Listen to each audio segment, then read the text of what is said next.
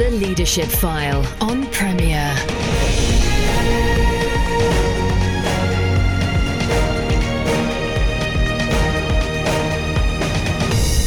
So, welcome to the Leadership File, bringing you conversations with leaders and experts on leadership themes. I'm Andy Peck, your host. Uh, and it's no secret that COVID-19 pandemic has been a massive challenge to companies and organisations worldwide, as they've sought to remain connected when not able to physically meet. But one of the benefits of this dreadful time is that there are reports of an increasing value of relationships. This period has coincided with the launch of a new ministry which aims to help charities and businesses get intentional, analytical, and specific about strengthening relationships. It's called We Are Company, and one of the founders, Matthew Frost, joins me on the show. Matthew was uh, CEO of Tearfund for 10 years and indeed was my guest on this show during that time. He led over 1,500 staff globally before leaving in 2015 to pursue a wider range of interests. So, uh, Matthew, welcome back to Leadership File. Thanks, Andy. It's great to be back. Um, and your journey to, to setting up We Are Company? Uh, well, it's, it's, I guess it's been quite a long time in coming. Um, so I've always been convinced that relationships are absolutely key to human flourishing. Um, I, mean, I think that's fairly obvious in the Bible. We kind of forget it.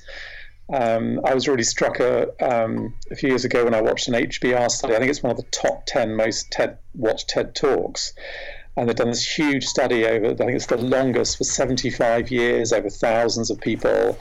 Uh, and the director gives this talk for only about 15 minutes. Brilliant talk if you've not seen it. And essentially, his his summary is good relationships keep us healthier and happier and lead to longer life. Period. And I guess it's that alongside probably the restorative narrative that appears in the Bible. The, the, the, really the, for me, the whole Bible is really a story about restoration uh, and renewal. Uh, and I've been fascinated about you know how, how do you take that restorative narrative, that redemptive narrative, and actually apply it to organizations, our businesses, our charities. Uh, and I did. I got really into that at McKinsey. Uh, when I was there a consultant for six years or so. Um, and then I, I got to try out all my nutty ideas at Tearfund for 10 years. Um, and I guess that experience led me just to be absolutely convinced that organizations. Um, you, they are a primary instrument by which God's redemptive work, restorative work of restoring broken relationships is played out. And indeed, organizations um, actually, I think, are sort of the one of the primary places where we grow or don't as disciples. And I guess my challenge has been to certainly Christian leaders is how do we make sure the organizations and the teams and the, you know, the, the, the working environments we're in are helping people grow as disciples rather than hindering that growth, which seems to tragically so often happen. Sure, sure. Um, certainly from my own experience, I've been in a number of organisations, and and it hasn't always been as smooth as you might like to have thought, given that people are professing Christians within organisations, and um, and. Uh, and I just I've got I've had a few theories as to why that was, but what why is it not always as smooth as it might be? You know, people outside the, the, the charity world or the church world sometimes think, oh, it must be wonderful working with Christians, and obviously there are loads of wonderful benefits, but there's also some challenges too. Yeah, well, that, so I, I, think it was just a, a, sort of a year into Tearfund. Um, I read a book called Beyond Nice Creating Excellent Working Relationships in Churches and Other Christian Organizations. And it was sent to me by uh, the author, Martin, Martin Woodroffe. Um, and I was struck by two of his observations. Um, firstly, he he reflected that Christian organisations often seem to find it um, more difficult to manage people well than so many businesses do. Uh, when I guess I guess my thought would be, well, shouldn't we all be better at this? And the second uh, reflection was that this is in large part because we fail to go beyond nice. Uh, so we sort of equate um, we equate, loving with being nice. I don't know if that makes sense. So, so so sort of niceness unintentionally sort of smothers all conflict and criticism and negativity. You know, we, we sort of hide all that. We were not very good at doing it. We, we kind of think any kind of conflict or criticism is kind of not being nice. It's not loving. Uh, and of course, what then happens is you have this. Um, uh, you, you end up with this sort of people call people describe it as a passive aggressive culture Um, uh, and actually, this is very pervasive, I think, in Christian organizations, where it looks as if everybody is in polite agreement, uh, but in reality, uh, many are not, uh, and they and they sort of work out that dissonance in all sorts of hidden ways that makes it terribly dysfunctional often to work in these places. Uh, and often then that sort of springs up into sort of cataclysmic breakdowns in relationships when, when things reach boiling point. Um, and I think it's kind of sad because you kind of think, well, we you know, we follow Jesus Christ, who is kind of the master at relationships, and we've got this fantastic, all these fantastic stories and models and images and teaching to follow. And we have Christ within us, and we have the Holy Spirit. So we should be better than anybody else at this. But as you say, I think we confuse niceness with love. Yeah, thank you. Uh, uh, certainly, one colleague talks about the illusions of intimacy. In other words, because we're all Christians, you'd kind of expect us to be closer, but actually, you still have to work at that relational dynamic. You can't presume it just because you are followers of Jesus. Well, that, I think that's exactly right. So, and I think um, uh, th- this um, you know, we, we, we presume we're good, um, but actually, if you take relationships, um, you know, I often uh, ask people in, a sort of coaching or teaching setting, how many of you have learned? So, you know, think of the classic relational skills. How many of you have learned how to listen? You, you've actually been taught how to listen. Uh, and I usually get sort of maybe you know, 15% of hands go up rather nervously, and everybody else kind of looks at you slightly nonplussed. Or, you know, another core relational skill: how do you manage conflict? Uh, and again, that's even worse. Nobody's nobody's really learned how to do conflict or give and receive feedback, or actually how to do encouragement with authenticity. Um, you know, there are all these relational skills, and we kind of take them for granted. And and we so I think there's, there's something about you know, we kind of take all of that relational skill set for, for granted, and actually we haven't really been taught how to do it. Um, you know, often it's interesting. So when I joined McKinsey as a consultant, um, you know, not a Christian organization, um, you know, very much a secular organization. Uh, and the first thing I learned how to do there was how to give and receive feedback to other people brilliantly because they recognized that was such a core relational skill they had to get right. Yeah. And they, yeah. they, they sheeped it every single person who joined on how to do that well. And it doesn't mean we were brilliant at it, but we did learn. Uh, and, the, and I guess the other thing is, this thing about measuring relationships. We kind of we say, well, can we measure relationships? I mean, how, how do you get intentional about it? Uh, and so we, we basically say we can't do that. You know, we, we can't measure relationships, and so you, we don't because we, we we don't sort of get intentional and specific about relationships.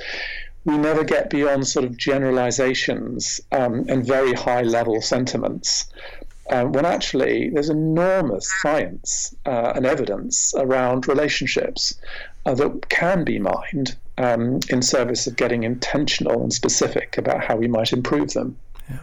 And it's, as you would know as a leader, it's very hard to improve that which you can't measure.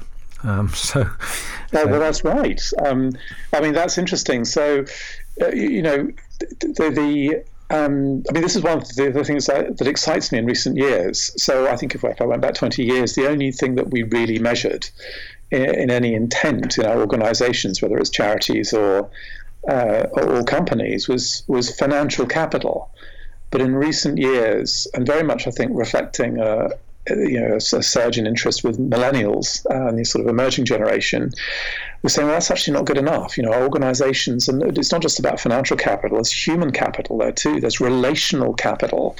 Uh, there's natural environmental capital. And we've got to, we've got to start measuring and assessing all of these things.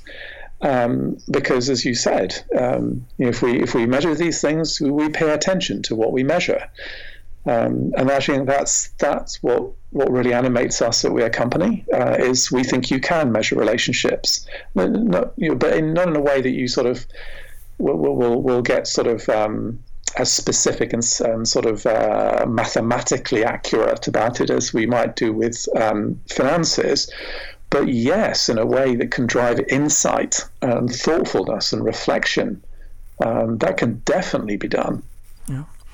Well, we, we may already, um, Matthew, uh, have intruded into the my next question about the webinar that you ran on strengthening relationships during COVID nineteen, and what, what were the kind of things you covered in that uh, in that webinar? So um, we looked at uh, so it's a couple of things. Firstly, we talked about um, a, a, sort of broad framework. Um, so we wanted to give people a framework to think about relationships, and we introduced um, sort of three areas where you can uh, get more intentional, specific, and, and even measure relationships. Uh, the first we talked about was foundations of a relationship, and here the idea is that there's sort of innate raw material that we bring into uh, relationships. Um, and we draw very much on Daniel Goleman, uh, or Daniel Goleman's writing here on, on self leadership and social awareness. So, so how self aware are we, and how socially aware are we? Uh, you know, how empathetic are we? Um, uh, you know, this is fascinating. There's a, um, well, maybe I'll come back to that in a second. There's a brilliant Google study, um, a Google case study that really highlights this, but maybe I'll come back to that later. Sure, sure. So we so foundations is one. Then we talk about context. Um, so so however good those foundations might be, you know that innate raw material of empathy and self awareness, you can still have the context for the relationship in terms of for example, the amount of knowledge we know about one another, or, or, the way power is used in a relationship, or the way we're either aligned around our purpose or not, or whether we have a history of working together or not, or the quality of our communication you know, all those five drivers of relational context. So we explore those. And then the last thing we look at is the marks of relationships. So if a relation, if, if let's say relationships in a team are working really well, you'd expect to see some things happening. And that's where we draw on Lencioni. I don't know whether you're familiar with him. He's written, wrote a brilliant book called The Five Dysfunctions of Team. Oh, Pat, Patrick. Is it Patrick? No. Yeah, Patrick Lencioni. That's right. That's yeah. Right. So it's a fantastic book, one of the best books on, on what really goes on in teams and how to make them work effectively. And he, he sort of has this pyramid of, uh, of sort of uh, sequence where you start with uh, you know, the, the first hallmark, if you like, of a, of a team you know is working well is that vul- it's a vulnerability is high in this team. They trust one another to be vulnerable with one another. And when you get that right, then you've created the context for healthy conflict where you can really have the challenging conversations. I remember at Tearfund, our leadership team there, you know, within a few years in, it was so that there was such high trust levels and so much vulnerability that when people, other people walked into the team, they were shocked at how it almost felt like we were at each other's throats half the time because we were so direct and we were so we we, we relished conflict. We almost mined for it, but actually, it's just because we were having focused conversations and the trust and vulnerability was so strong that we could do that because we trusted one another. And then if you've got that, then you almost earn the right to get mutual commitment, then you get accountability, and then you get attention to results. So we use these three areas foundations, context, and marks. And in each, we go into depth. Uh, and on the, the webinar, a couple of we've, we've run an hour series, but we looked at empathy. Um, so, how do you actually uh, mine and increase empathy? And we, we suggested a whole set of approaches to do that uh, that can be done whilst we're all remote working. Uh, we looked at the directness of communication. Um, so, how we've gone from from in person to this very narrow bandwidth Zoom um, uh, channel and how that's changing the way we communicate and how we need to um, moderate and change the way we work uh, to enable fruitful, um, to, to, ensure we are still communicating effectively, especially when all of those non-verbal emotional cues become so much harder to read. Um, and all, it's harder to do all the spontaneous uh, stuff that you can typically do in person. And then we also looked at managing conflict, uh, where we explored a whole series of different approaches uh, to managing conflict. I, I, won't go into detail unless you want me to on any one of those areas. We can go into detail.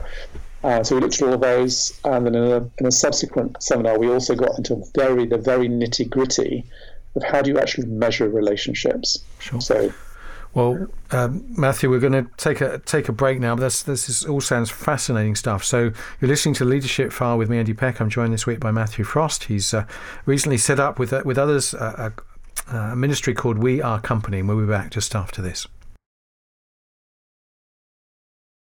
Welcome back to the Leadership File with me, Andy Peck. I'm joined this week by Matthew Frost. He's, with, together with others, uh, set up a, a, ministry called We Are a Company, which uh, particularly focuses on helping charities and businesses get intentional analytical and specific about strengthening relationships. Just before the break, uh, Matthew shared a little bit about what they were looking at within the the, the webinar. Each of those topics um, we could usefully have a show on, I guess. Yeah. I guess Matthew. But I suppose uh, as you're looking at uh, We Are Company, what are the, what are the things that you um, you're seeking? How, how, are you seeking to serve church, church and charities? Um, it'll be some of those webinar topics, no doubt. Maybe there are other themes as well. Hmm. Well, I think the thing that really animates the three of us at We're Company and the reason we set up mm. uh, um, the organisation is because we want to help our organisations get really intentional and specific about strengthening the quality, the fruitfulness, uh, the resilience of relationships. Mm. Um, so, so that's that. So, anybody who wants to do that, we want to get in touch and work with them and do whatever we can to support them. Um, we're really interested in working in, with both charities and businesses and churches. Okay. Um, so we want to work you know, across all of that spectrum. Um, uh, and we think you know, wherever, to be honest, wherever there is an organisation, wherever there is a team that needs to work effectively together, um, and that's critical to the fruitfulness of the organisation. Um, we, we work with we've been working at board, with boards with leadership teams but actually with any team so wherever there is a team but especially leadership teams and boards we, we can work with them we want to work with them broadly there are three things we do three steps if you like we take um, people through uh, the first, I think, is really important. So we, we need to. The first thing we do is, is develop a relational narrative. We we need to almost make the case for why relationships are important in any context because otherwise what happens is people kind of say, oh, well, yeah, relationships, they're terribly important. Of course they are. It's kind of motherhood stuff. And then, and then we don't go beyond it. We have to make the case why relationships are critical to the fruitfulness and effectiveness and performance of charities, of businesses, of churches. So, for example, with charities, one of the things we've been doing is to, you know, there's been a real erosion in trust in charities in recent years. And actually, if you if you really get into the science of trust, one of the key aspects of trust is relationships. It's, it's it goes, all the evidence says it's the quality of relationships along with reliability uh, and credibility. Relationships is critical, and the aspect of trust that is given the least attention. So essentially, our pitch uh, to charities is: well, look, if you want to strengthen trust, uh, you with your public, with your uh, supporters, you've got to start with yourself. Uh, and you've got to start actually with your leadership team and boards. So you've got to construct a narrative. That's the first thing. The second thing is, um, okay, you, you hopefully now all bought in. You see the case. You see why this is critical to effectiveness and performance. How do we get now specific about measuring it? You know, how, how do you can you measure it? How do you measure it? And here we we have a, um, a 22 uh, question uh, survey that we use. Uh, and we use that to then populate a series of very insightful, powerful charts, um, sort of analysis that then drives insight and conversation with the team. Uh, so that's the second thing is, is using the da- gathering data, driving insight. The third is then uh, working alongside the team to take action. There's a huge variety of interventions you can then take. Uh, so, uh, so targeted coaching at an individual level or at a team level, uh, we've got a, a, series of what we, are calling our gyms. Uh, so uh, it's basically opportunities to specific, if you like, specific relational muscle groups, whether it's building empathy uh, or the directness and quality of communication, or whether it's conflict or feedback, or um, and so on. And finally, there's a whole set of interventions around how do you shift culture. Um, so you know you can work on the relationship, but what you, what you often find is the way we do accountability, or the way we do human resources, or the way we've got you know, the, the, other organizational ways of working actually inhibit relationships um, because they, they kind of assume they almost they almost undermine relationships and think you know think in terms of transactions and so, actually, we've got to begin to reimagine how we do accountability, how we do human resource management, how we do some of our processes and structures in a way that really strengthen relationships rather than inhibit and even undermine them. Sure. And, and Matthew, um, no doubt you would want to, to serve church, um, charities and organisations and businesses that are functioning well, but I guess inevitably it's when things are not going so well that people think of of bringing in an outside person like yourselves. Is that would that would that be your experience in the early days of, of your of your ministry? I think so. Um, that, I think that's true. Um, uh, you know, where, as soon as there's a crisis, um, uh, and you know, that's often what happens. If you've not invested in relationships, as I think I mentioned earlier, mm. you the Beyond Nice example, and we're in this passive aggressive culture, you often things boil over, uh, and it often takes that crisis uh, to raise everybody's awareness that you know actually something is wrong here and we need to now get in.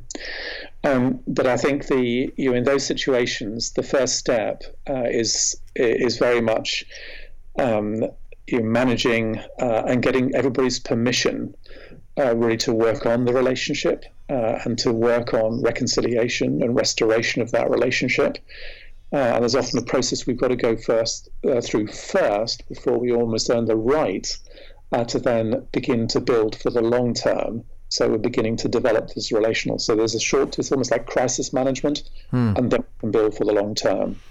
Um, but certainly that's a great point of intervention, a, a great point to, to initiate a, a first intervention. Yeah, and I guess you have to be cute yourselves as you're coming into new situations when you're aware that um, to, to some extent, employees who may be struggling or un- unhappy with the culture. Um, that, that they may look to you sometimes pleadingly and, and sometimes begrudgingly, perhaps, and that that's a, an interesting dynamic as an outsider coming in. Yeah, that's right. I think um, uh, again, as you as you rightly say, the context is key. Um, so one of, again, what's one of the powers of this this um, measurement uh, approach is it very quickly flushes out. Um, you where, let's say, on a team of 10 people, there are two or three people uh, who really feel, you know, they, they are not happy about the state of relationships on this team. And it makes it very transparent uh, without, without being complete anonymity, but it then allows the team to look at this data and say, gosh, that's interesting. What's going on here? Uh, and again, at McKinsey, it's amazing how many things that McKinsey got right here, sure. even though it is a secular organization. Mm.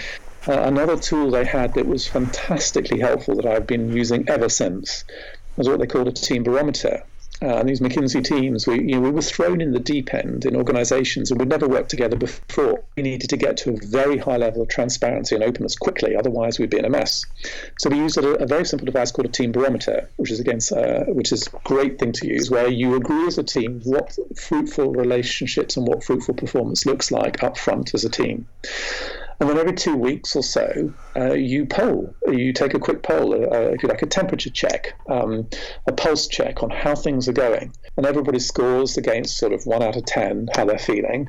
Um, the results are compiled by um, the team, uh, the team the team administrator, uh, who then throws it back to the team, and then we sit down and look at it, and we look at the highs and lows, and we explore it. Again, there's no judgment; we're just trying to understand, and then together, because that transparency uh, almost forces out the candor uh, and gets us talking.